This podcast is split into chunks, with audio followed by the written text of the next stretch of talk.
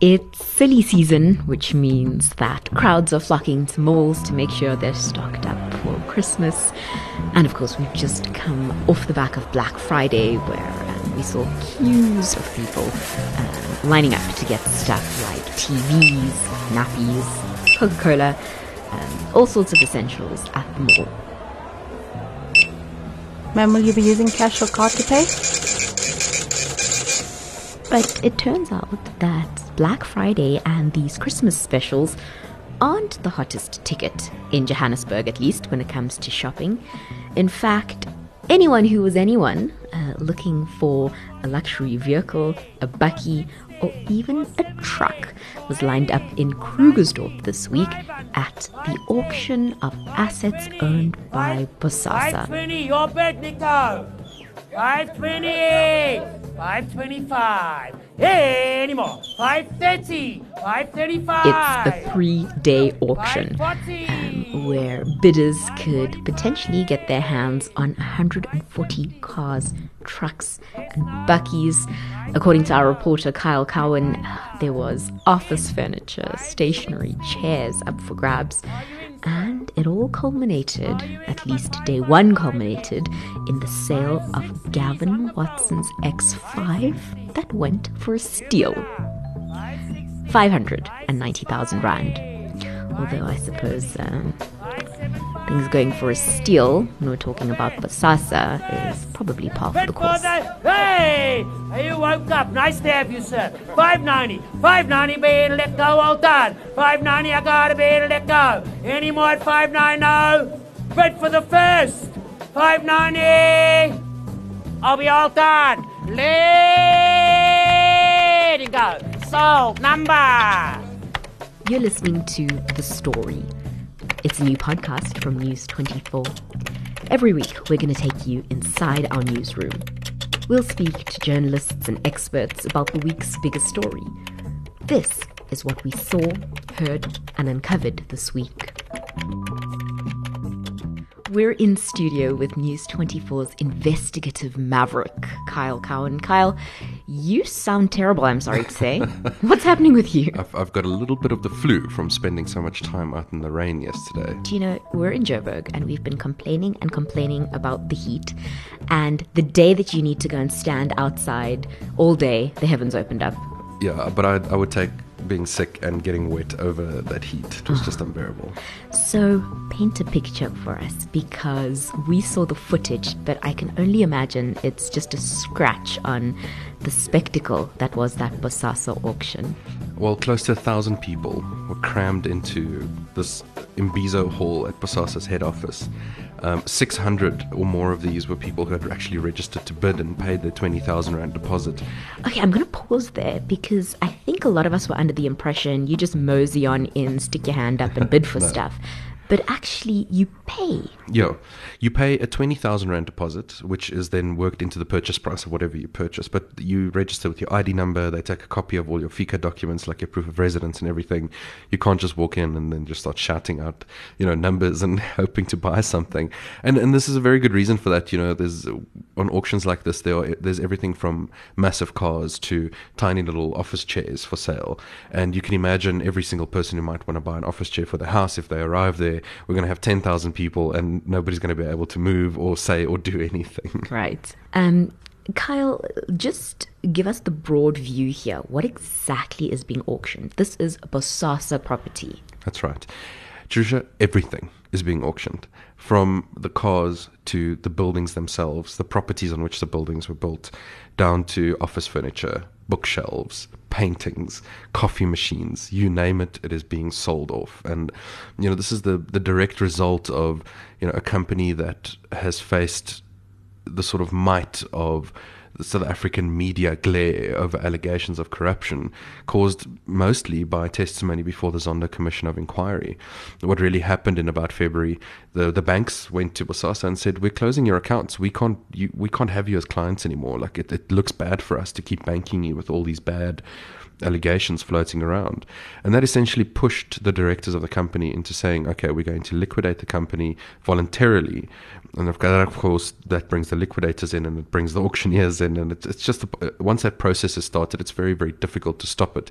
Although that is not stopping the Watson family from trying to stop this process. High drama, right? So we have this um, crazy auction process, and at the 11th hour, a nephew, as I understand it, trying to put the brakes on this whole thing. Tell us about yeah, so Jared Watson, who is the late Gavin Watson, the Bosasa CEO's nephew, and one of Gavin's daughters, Lindsay Watson, have actually joined forces and they have been appointed as directors of the company and as shareholders, and they are now driving a court process, number one, to have Bosasa, which is known as African Global Operations, and the 11 subsidiary companies which are placed under liquidation, now put into business rescue. So that the effect of that is it halts the liquidation, and then the auctioneers can't go ahead. Nothing can go ahead until the courts have decided on the issue. Now, what we are hearing just now is that there's also an application to actually stop the auctions from going ahead. So Jared Watson has said in his court papers he believes that it's the wrong time of year to have the auction. The liquidators don't have the board's consent, and there's just a whole lot of issues that is now trying to crop up. And you know, for the liquidator side, they're just saying that Jared and Lindsay and the rest of the Watson family are trying to avoid an, an in depth investigation into the financial affairs of Bosasa, which has very far reaching consequences for the finances of Gavin's immediate family. Absolutely. And I suppose if they were to um, somehow get this business into business rescue and all their assets are gone, they would find themselves to be in a pickle. Totally. You know, and, and there's another thing that's looming on the horizon that I think is keeping some of the Watson family members awake at night, and that is the the state has very far reaching powers, SARS and especially the asset forfeiture unit, to come and take away cars or houses that was that were built with money that they deem was inappropriately or you know in a wrong way given to the family. So they have a lot of legal battles coming up and a lot of possibly even criminal bat, you know, like criminal charges against them coming up. So they are very worried about how they're going to live two years from now. Are they going to have houses left? Are they going to have cars left? Because everything that all any money that came out of that company after 2004 that was to the benefit of any person is essentially questionable because of the way that that company made money by paying bribes to get tenders it's all illegal once these assets are auctioned it is basically impossible for this company to ever pick it up from the ground again to continue in any sort of sensible way.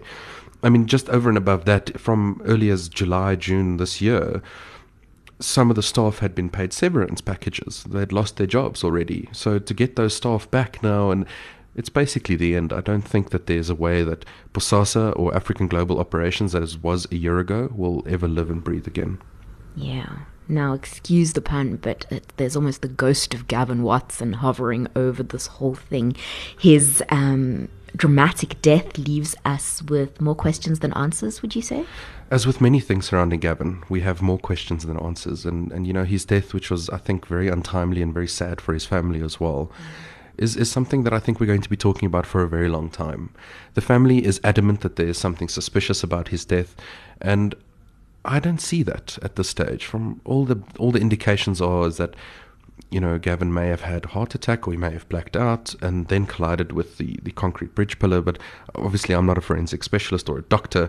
But what I do know is that there's going to most likely be an inquest because of it's such a high profile matter and the State Capture Commission has such an interest in finding out exactly what happened. So it'll go to an inquest where every facet of the last hours of Gavin's life will be pulled apart in minute detail, and then we'll be able to understand a lot more about what actually happened. Mm. His his death aside, the actual circumstances surrounding his death. Um, talk to us a little bit about the implications of Gavin Watson's death for the um, commissions of inquiry that's happening and potential court proceedings. Because, as you've clearly told us, th- this isn't just the Zondo Commission. No. I mean, these these are people facing charges uh, before no. courts of law. So, essentially, there are a couple of processes that are ongoing. There is a SARS inquiry, which is uh, a tax inquiry, essentially to try and determine where and when some taxes may not have been paid over the past, you know, decade or more. Then there is also a a liquidation inquiry coming up where the liquidators delve into every facet of the finances of the company. And with Gavin not being around anymore, he cannot respond to allegations against him in, at the Zondo Commission. Yeah. He also cannot respond any further to you know issues before the tax inquiry, and he will not be able to appear to appear before the liquidation inquiry. So it, it, it hamstrings those processes in a way. But on the other hand, forensically, investigators will be able to put a money trail together to show okay, maybe they can't prove that Gavin pushed the button on money that went to building one of his kids' houses, but they will be able to say for sure that money came from Bosasa. It was paid to build a house for this person or that person, or pay for a flight ticket or holiday accommodation for some government official. And legally, Gavin Watson, as the CEO, the fiduciary responsibility, the buck stopped with him. So we will never be able to prove, I think, definitively most of the allegations against Gavin now that he isn't there to answer for himself and to present some form of defense.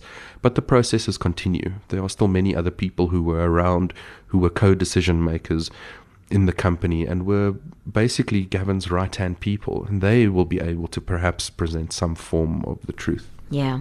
So we're we're wrapping up this season. It's it's towards the end of the year, and I just thought after a year of really hectic um, Bosasa news, you know, almost culminating with Gavin's death. Um, I actually had a bit of a, a, lighter moment when that BMW X, what is it, X5, X5 yeah. was auctioned. I mean, that yeah. auctioneer went to town. He was, he seemed like he was having a ball.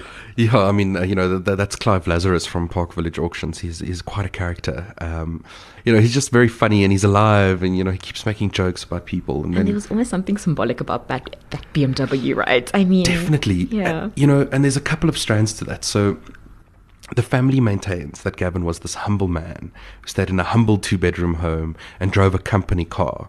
What they don't say is that the company car was like a 1.4 million rand BMW that yeah. us mere mortals will probably Never. only sit in once or twice in our entire life. You know? And it was also like this jazzy blue color too, right? it, it's a very fancy car, and yeah. you know, it, it, it was it was quite symbolic to see this vehicle being sold and to me, it just really, that more than anything, represented the end. If Gavin was alive and if Bosasa was still going, there was no way that anyone was going to be able to just buy his car at an auction. Or the car that his wife was using, the Porsche as well. I mean, it's just, it's very symbolic of how this era of Bosasa has really come to an end. It really has. Kyle, uh, anyone who wants to get in touch with you um, to find out more about this story, how can they find you on Twitter? So people can find me at, at Cowan's View on Twitter, or they can send me an email at uh, tips, T-I-P-S, at 24.com. Kyle, thank you so much. Thank you.